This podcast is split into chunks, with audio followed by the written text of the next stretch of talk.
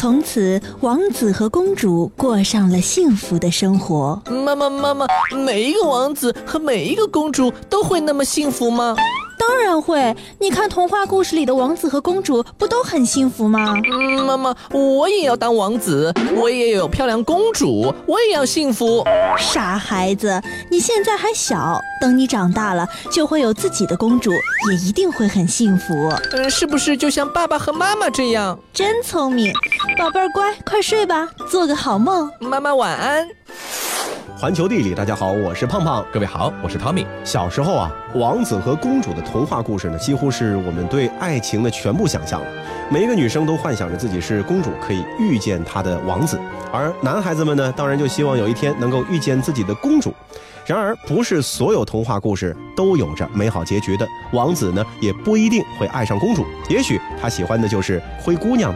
而灰姑娘的爱情呢，也并非是一帆风顺，现实和童话都是如此。嗯，今年呢是英国的戴安娜王妃去世二十周年，那英国媒体呢也是爆出了戴妃生前的一段自述的录像，再次引起了舆论的广泛关注。戴安娜王妃呢是英国人心中的人民的王妃，而她和查尔斯王子的那场世纪婚礼呢，也是同样留存在许多人的记忆中，成为了一场现实版的爱情童话。行走小百科。一九六一年七月一号，在英国的一个叫做诺福克的地区，一个漂亮的女娃娃降临在这个世界上。她就是第八代斯宾塞伯爵的小女儿，父亲给她起了一个很好听的名字，叫做戴安娜·弗兰西斯·斯宾塞。她便是我们今天故事的主角。提起戴安娜，许多人在她身上看到的标签是王妃、慈善天使、提倡费雷的荣誉团长、威廉王子和哈里王子的母亲等等。而她和查尔斯王子的那场世纪婚礼，也同样是留存在很多人的记忆之中。嗯，那一天啊，伦敦城内的所有教堂的钟声，上午呢九点钟的时候一起敲响，服饰鲜艳的英国皇家骑兵仪仗队护送着王室的婚礼车队驶向教堂，沿途呢是上百万因为感受到国家幸福而欢呼不已的民众。他们拿着芬芳的鲜花，举着戴安娜和查尔斯的照片，嘴巴里呢还高喊着美好的祝福语。每一个人都像在过圣诞节一样喜气洋洋、欢天喜地的。英国广播公司用三十三种不同的语言向全世界转播了婚礼的盛况，全球观众都沉浸在这个童话般的王子与公主的爱情当中。然而啊，抓尽了人生好牌的幸运女生，美貌、机遇、好运无与伦比的人生平台，民众爱戴，却是王子感情生活中那个由来只见新人笑，有谁听到旧人哭的新人。当年他认识查尔斯王子的时候才十六岁，她嫁入王室成为王妃的时候也不过刚刚二十。从认识查尔斯的那一刻起，就掉进了精心编织的金丝雀笼里。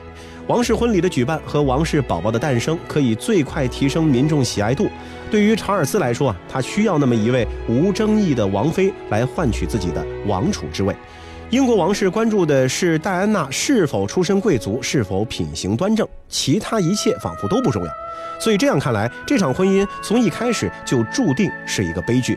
偏偏戴安娜却又不是一个会按照常理出牌的王妃，王室的繁文缛节和她的热情活泼，显然格格不入到了水火不容的地步。今天下午我要去海德公园走走，看看伦敦的百姓们都在做什么。王妃，这与身份不符，王妃不该轻易露面。周末我要去探访艾滋病人。王妃，这有些风险，最好别去。下周我约了朋友去打网球。王妃，你应该进行一些举止更加端庄、沉稳的活动。戴安娜王妃走的恰恰是一条和其他王妃们截然不同的道路。他迷恋芭蕾，喜欢流行音乐，擅长网球，热衷交际，亲近平民，并且呢醉心于公益事业，和高高在上的王室传统形象可谓是截然不同。他利用自己的高知名。度来为慈善组织做宣传和筹款，被联合国授予了人道主义奖。他还是六个军团的荣誉团长，提倡废雷，并且亲自踏进地雷区进行视察，探视当地因为触雷而导致伤残的平民。正因为他的影响力，使得这些以往不被关注的弱势群体开始进入了人们的视野。欲戴王冠，须承其重，这是戴安娜在糟糕的王室婚姻生活中领悟到的含义。她和查尔斯的代沟就像是马里亚纳海沟如此的深。她的不合作导致了王室的苛责，并且呢，也成为了和查尔斯感情恶劣的一个借口。他不幸牺牲了自己的爱情，他从失败的婚姻中是浴火重生。正如他离婚时对查尔斯说的：“谢谢你把我推向地狱，让我有机会领教你对我的残忍行为，这令我走得更快。”更坚决。嗯，可见当时离婚的时候，他一点都没有想过要回头这件事儿。嗯，如果戴安娜还活着，到今年呢，她已经五十六岁了。当年那场离奇的车祸，不管是意外还是阴谋，都无法改变她已经离去的事实。但是，她是英国人心中人民的王妃，以及永远的英伦玫瑰。Goodbye, England's rose. May you ever grow in our hearts. You were the grace that placed itself. where lives were torn apart. You called out to our country and you whispered to those in pain. Now you belong to heaven and the stars spell out your name. And it seems to me you lived your life like a candle in the wind, never fading with the sunset when the rain set in. And your footsteps will always fall here along England's greenest hills. Your candles burned out long before your legend ever will.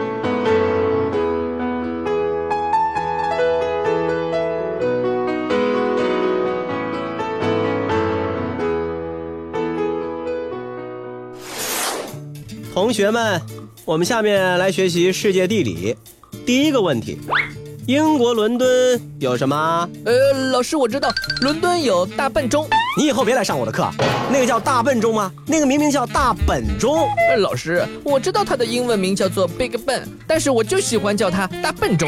那你倒给我说说看，大本钟怎么变成大笨钟了？哎，因为因为他的大脑短路了，要休息四年。谁告诉你的？我怎么不知道啊？天哪，天哪！师道尊严何在？老师权威何在？呃，新闻里说的，就从八月二十一号开始。从一八五九年开始，大本钟每天坚持不懈地为伦敦报时，报时音还通过英国广播公司传向全世界。大本钟辛勤工作了一百五十七年。不过，从英国时间八月二十一号正午敲响之后，大本钟将进入静音模式，开启长达四年的维修工程。呃，这倒是条新闻，那可修就修了，干嘛停止报时呢？之所以要进行静音维修，主要是为维修人员的安全考虑，钟声会对他们的耳膜造成伤害。不过，在一些重要事件中，它还是会响起来的。世界真奇妙。大本钟是世界上著名的哥特式建筑之一，也是伦敦的标志性建筑。大本钟是以建筑工程的第一名监督官本杰明爵士的名字而命名的。二零一二年六月二号，为了纪念英国女王伊丽莎白二世登基六十周年，大本钟正式更名为伊丽莎白塔。大本钟钟楼高九十五米，钟直径七米，重十三点五吨，每十五分钟响一次，敲响威斯敏斯特钟声。自从兴建了地铁朱比利线之后，大本钟受到影响，测量显示大本钟朝西北方向倾斜了大约半米的长度。大本钟所在的伊丽莎白塔呢，是于一八五八年四月十号建成的，也是英国最大的钟。大本钟呢，其实用的是人工发条。国会开会期间，钟面呢还会发出光芒。每年的夏季和冬季时间转换的时候呢，会把钟停止下来，进行零件的修补、交换、钟的调音等等工作。已经一百五十七岁高龄的大本钟，即使没有休假，兢兢业业的工作，也只出现过四次停走事故。大本钟啊，一直是以准时著称的，还是得益于它背后的钟表师。大本钟每三天就失去动力了，所以钟表师每周必须爬三百四十四阶的旋转楼梯去为它上弦。钟表师啊，还通过调整钟摆上方放置的小钱币，调整大本钟走时的快慢。比如说，增加一便士硬币，就相当于啊，把一天的表呢是调快了零点四秒。有人戏称，大本钟也是验证了“时间就是金钱”这句话。嗯，至于这次为什么要修这么久啊？官方的说法是，这是一次大的修缮，还会在塔楼的内部增加厕所、厨房和电梯。然后，大本钟的四片钟面将会被一片片的拆除清理，以及时针和分针呢，也需要被清理和维修。带动分针、时针的机械结构都会被拆开，一片一片的运下钟楼，重新加工，恢复原来的面貌。听起来呢，好像确实是挺费时费力的，还很费钱。那这个整个费用预计是要花掉四千二百万美元，约合人民币是二点八亿元。大本钟在响的时候，我都快三十了，不敢想。哎，我还没去过伦敦呢，就想问问大本钟好听吗？这四年去拍地标照，是不是都会拍到隔离带，而看不见大本钟本人呢？笨蛋，那是一口钟，而且在高高的钟楼上，没文化，真可怕。你说我比大本钟还笨，要怎么比？嘲笑我的安静，钟至少还有声音。要我离开，我早就打包好行李。喝完这杯咖啡，我就走答应你。我这么久怎么还没叫我还你 DVD？再不打给我，我就不打算追回你。我走在你喜欢的电影场景里，你却不在我想要的场景里。耍什么嘴硬？耍耍什么嘴硬？有什么毛病？有有什么毛病？我很大气，我没你小气，我会原谅你。你仔细听。我从未爱过你，怎么会想念你？发着陌生机，有点说不清，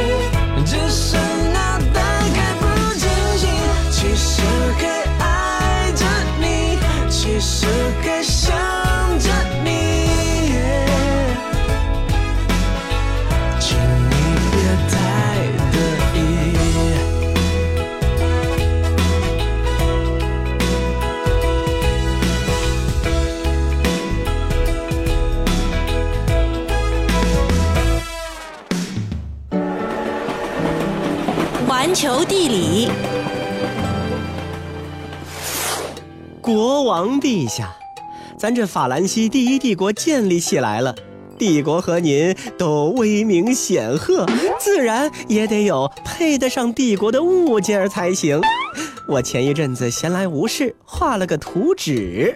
哟，你这是动了什么脑筋？要给朕造个新的宫殿吗？陛下，请过目。嗯，你这也太没创意了吧！这外形不是和枫丹白露宫一样吗？再造一个一模一样的干嘛？你真以为我钱多的没地方用？陛下圣明，这就是枫丹白露宫。我是这样想的，把枫丹白露宫整修一番。您看，我打算在这儿加个喷泉，那里的草坪……打住打住打住！你要干嘛都行，千万别动枫丹白露宫。你闲来无事，干点别的多好。打什么枫丹白露宫的主意？只要我活着，这辈子都别想了。欢迎回到环球地理，大家好，我是胖胖。各位好，我是 Tommy。拿破仑一世之所以拒绝了建筑师修正枫丹白露宫的原因，其实也很简单，嗯，就是因为枫丹白露宫比凡尔赛宫更能够代表法国君主的权利。从路易七世到拿破仑三世，无论是国王还是皇帝，都在枫丹白露宫留下了他们的印记。嗯，接着就让我们来看一看枫丹白露宫里面那些稀奇的玩意儿到底有什么。它里面有中世纪古堡和它的螺旋楼梯，弗朗索瓦一世长廊、亨利二世舞厅、凯瑟琳德美第奇和王后的套房，以及美轮美奂的天花板，还有椭圆庭院、亨利四世的小楼、路易十三的教堂、马蹄形的楼梯、雄鹿长廊，还有它的古董仿品。而刚才说到的弗朗索瓦一世长廊的墙面装饰呢，是出自普利马蒂乔和若索两位意大利艺术家。亨利二世的舞厅呢，是堪称是法国文艺复兴时期的佳作，尤其是他那由尼克洛·德尔阿巴特绘制的墙面装饰，这样的一座充满历史和文物的宫殿，轻易还真动不得。这座皇家宫殿呢，是始建于中世纪时期，主要啊是为了让皇室成员在欧洲最美丽的森林之中去围捕野猪或者鹿的，有点像咱们这南苑围场的感觉。是在长达数个世纪的历史变迁当中呢，枫丹白露宫成为了一座代表君主权力的富丽堂皇的宫殿。在菲利四世的时期，每到狩猎季节呀，大概只有四十多人来到此地。而到了路易十四统治的晚期，狩猎人数呢就多达三千多人了。因为无法为所有人就地安排住宿，所以呢不得不在庭院里面是修建一些中间场所，以保持相互间的联系和处理事务。于是啊，刚才说到的这些宽阔的长廊就应运而生了。除了长廊本身，还有长廊中的家具、油画、镶板、雕塑，每一个呢都是有着悠久的历史和故事。那在枫丹白露宫漫长的历史进程中，十七世纪的细木制品和路易十六时期的装饰，法兰西帝国时期的建筑和洛可可风格的油画，布勒与雅克布家族所设计的家具，皮歇尔及枫丹与布歇的作品，依旧完美的融合在了一起。这便是为什么拿破仑皇帝把这座在枫丹白露的行宫称之为世纪之屋的原因所在。我们来看一下专家对于枫丹白露的点评。历史古迹首席建筑师雅克穆兰是这么说的。说在这里啊，两种观念是共存的，一种是借用时代创作中的精华，包括时代的创新之处；另一种是保证风格延续及建筑设计的清晰，以免这座宫殿看上去像一个万花筒。那正是这两种观念的结合，就成就了枫丹白露宫的特有魅力。